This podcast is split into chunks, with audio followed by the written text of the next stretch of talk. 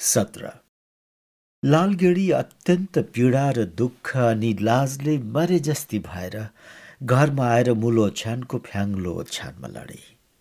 आजको यस्तो घिनलाग्दो घटनाको शिकार भएर ऊ आफूलाई जिउँदै मरे झै अनुभव गरिरहेकी थिए। उसले सकेसम्म त्यो अप्रिय घटना कसैले पत्तो नपाओस् भनेर दुई दिनसम्म कसैका सामु मुख देखाउने साहस पनि गरिन खोलामा पनि गएन। बाबु चिन्तित भयो। लालगेडीलाई के भयो? ऊ कतै बिरामी त छैन। उसले खोर्याइ खोर्याइ सोध्यो। लालगेडीले कुनै कुरा पनि बताएन।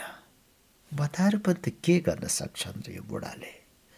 व्यर्थै मनमा पीर किन पार्नु? उसले अलि सन्चो नभएको बहाना गरे। तर कुरो त्यसै त पातलो हुन्छ त्यसमाथि नराम्रो कुरो। माझीहरूको सानो पातलो गाउँमा त्यो फैलिन के बेर लाग्थ्यो? सत्य र तथ्य जेसुकै भए पनि खबर एउटा कल्पनाको घोडा चढेर फैलियो। एक्लै पाएर हातपात गर्न तम्सेको अरे सानो काजी पात त के? कहाँ साना काजीले पहिले अघि सर भएको हो र त्यो त त्यही राण लाल गेडीले बोलाए कि रे? तिमीहरू जेसुकै भन लाल गेडी त्यस्तै छैन। साना काजीका आँखा उसमाथि धेरै अघिदेखि गढेका थिए। केही दिन अघि कता हुँदो हो श्यामली राणलाई पठाएर फकाउन पनि लागेको थियो अरे तर लालगढीले बेसरी झापेटेर पठाइरे लखने राणलाई साना काजीका कित्ते आँखा परेपछि त साँच्चै त माथि पो पर्नुपर्ने साना काजीका आँखा त। कताबाट झुक्किएर लालगेडी माथि परेछन् कि नेप्टी दनवार्नीले आफ्नो स्वरमा एउटा ठट्टा र व्यङ्ग्यको पुट लाएर झिमाने माझीकी बुहारी सुनचरीतिर कटाक्ष गरे। नेप्टी काकीको त्यो तिखो व्यङ्ग्यको स्वर टुङ्गिन नपाउँदै खास बसेका घसिनीहरूमा एउटा हाँसोको लहर उठ्यो। साँच्चै साना काजीले लालगेडीलाई भेट्यो होला नि त। हुन त लालगेडी माथि भएको त्रिलोचनको यो घटना त्यस गाउँका लागि कुनै नौलो घटना थिएन। ऊ सहरबाट आएपछि यस गाउँ र पल्ला गाउँमा पनि यस्ता फाटफुट घटनाहरू भइ नै रहन्थे। तर यसपालि भने अवरोधले मौनतालाई फुटालेर निस्क्यो। गाउँमा एउटा क्षोभको वातावरण बन्यो। युवा पुस्ताका माझीहरूमा त यो आक्रोशको स्वर निकै प्रबल भएर उठ्यो। यो स्वरमा पनि सबैभन्दा प्रखर स्वर सोभितेको थियो।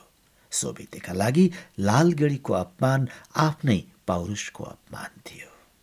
त्रिलोचन सिंहले उसको पौरुषलाई हाँक दिएको थियो। के अब हामी गरिबका छोरी बुहारीले पानी पधेरो पनि जान नहुने भयो? आज लालकेडीमाथि यो पर्यो भोलि तिमीहरूका भाउजू बुहारी दिदी माथि पनि पर्छन्। साँझको चौतारोको कुमिटीमा गम्भीरे माझीले पनि खासखुसी स्वरमा अरू माझीका छातीको भुतभुते कोट्याउन थाल्यो। इन्द्रावती तीरको त्यस बगरको बालुवामा एउटा नौलो खालको गर्मी चढेको अनुभव सबैले गरे। गाउँमा उठेको यो गर्मीको राप त्रिलोचन काजीले पनि अनुभव गर्यो। उसको भित्रको अजिङ्गर नाक मुख र आँखाबाट विषको ज्वाला निकाल्दै फुङ्कार गर्न थाल्यो। तर आज उसले त्यस प्रचण्ड आवेशमा अङ्कुशे नलाएमा उसको राजनीतिमा नराम्रो प्रभाव पर्न सक्थ्यो। किनभने उसका पाहुना गाउँभरका अधिकारीहरू त्यहाँ थिए। बरु यो राँको चर्किन नपाउँदै उसले उनीहरूलाई यस ठाउँबाट विदा गरिहाल्नु उत्तम हुन्थ्यो। उनीहरूलाई मात्र होइन जनतामा चर्केको आगोबाट बच्न उसले केही दिन यहाँबाट हट्नु उत्तम हुने थियो। यही सब सोचेर ऊ आफ्ना पाहुनासहित सहर गयो। केही दिनपछि गाउँ फर्क्यौँला अनि यिनका मस्ती कुल्चौँला। बारम्बारको अपमान थिचाइ र लान्छनाले माझी केटु सोभितेको इन्द्रावतीको बगर जस्तै मनमा यसपालि उठेको उफान लत्तरो थिएन। त्यो लोचनको असहनीय अहङ्कार र दम्बप्रति यसपालि उसको मनमा जुन घृणा र आक्रोशको भावना उर्ल्यो त्यसको वेग तीव्र थियो। पातकी बन्दुके? उसको र लालगेडीका बीचकी अप्रिय घटना भयो। त्यसले अवश्य लालगेडीसँग निज खालको व्यवहार गर्यो। यसको जवाब सोचेर टाउको दुखाइरहने जरुरत सोभितालाई थिएन। लालगेडी गएकी लगत्तै पछि पछि सानो काजी चितुवाका रूपमा देखिएको थियो। बाख्रालाई लखड्दै आएको शेखारी चितुवा। सुवेतेका कल्पनामा सम्पूर्ण परोक्ष घटना ऐनामा प्रतिबिम्ब चाहिँ झल्क्यो। अनि त्यसपछि साना काजीलाई र लालगेडीलाई लिएर खासखुस चल्यो। धेरैले साना काजीको कुकृत्यमाथि थुके तर केही यस्ता पनि थिए जसले प्रष्ट रूपमा लालगेडीको चरित्रमा हिलो छाप्ने प्रयास गरे। तै भन्दा आई मैले मनपेट नदिई लोग्ने छोराको आँट पोख्छौ उसै? यस्ता खालका कुराका गाई गुईले त झन् सोभितीको क्रोधको घिउमा आहुतिको काम गर्यो। त के यसमा लालगेडीको पनि राजुबाजु छ त। यदि साँच्चै उसले पनि बेइमानी गरेकी रहेछ भने दुवैजनालाई गिडिदिनेछ। तर तर लालगिरीको पनि यसमा राजुबाजु भएको भए दृश्य अर्कै हुनुपर्ने। एक त यसको घुइरै कसैले पाउँदैनथे। दोस्रो त्यस दिन ऊ तर्सेकी बाख्री झैँ किन भाग्थे र साना काजी चितुवाका रूपमा उसले लखेड्दै आएको किन देखिन्थ्यो लालगेडीको यसमा कुनै हात छैन। क्रोध क्षोभ र प्रतिशोधको भावनाको उग्र रन्कुमा सोभितेका रातहरू अति तीव्र वेदनामा बिते। ऊ हजारौँ स्याले शरीरमा खोजे झैँ घरि यो कोल्टो र घरि ऊ कोल्टो छटपटेन थाल्यो। रात त्यसरी काट्थ्यो भने साँझ चौताराको ठुलो ढोकामा आफ्नो स्याउला काट्ने खुर्पा उघ्याउँदै तार किटेर मन मनमा के के सङ्कल्प विकल्प गर्दै काट्थ्यो। दुई दिनसम्म लालगेडी पनि घरबाटै निस्किन ऊ पनि घाटतिर गएन। तेस्रो दिन लालगेडी सखारै घाटतिर ओर्लेकी देखी अनि सोभितेले पनि आफूलाई रोक्न सकेन। ऊ लालगेडीका पछि पछि नै घाटमा पुग्यो। लाली घाटमा डुङ्गा लाउन लालगेडीलाई सघाउँदै उसले गम्भीर स्वरमा बोलायो। लालगेडीले आँखा उठाएर उसलाई हेरी।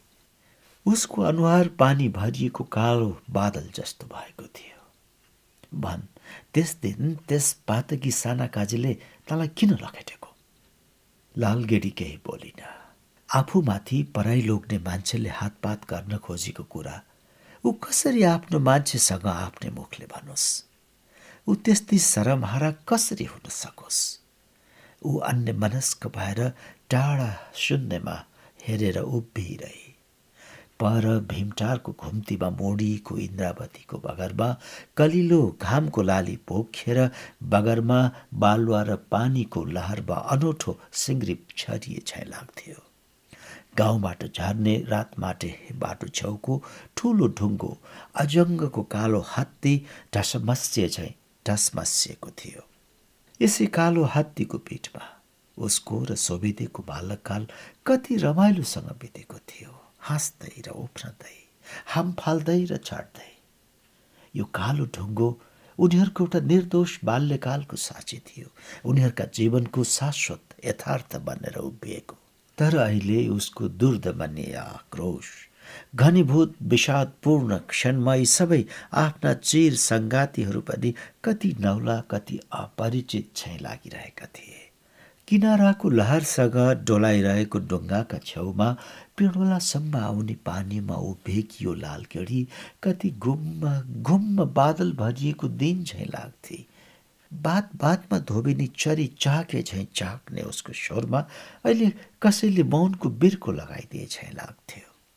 भन्न लालगेडी तमाथि त्यस पापीले कस्तो जोर जुलुम गर्यो। सोभिते अधैर्य भयो। भन् सबै कुरा नढाँटी भन्। मसँग त त कुनै कुरा लुकाउन थिइस् तर त अहिले किन बोल्दैनस्? कि त म माथिको तेरो माया सेलायो? विश्वास गुम्यो? होइन लालगेडीले मुन्टोको सङ्केतले जनाए तर मुखबाट बग भने अझै फुटेन। त किन त? सोभिते अति व्यथाको भारले अलि चिडचिडो भयो। त्यस स्वरले लालगेडीको अन्तरमा छोयो। उसले शिर उठाएर हेरी।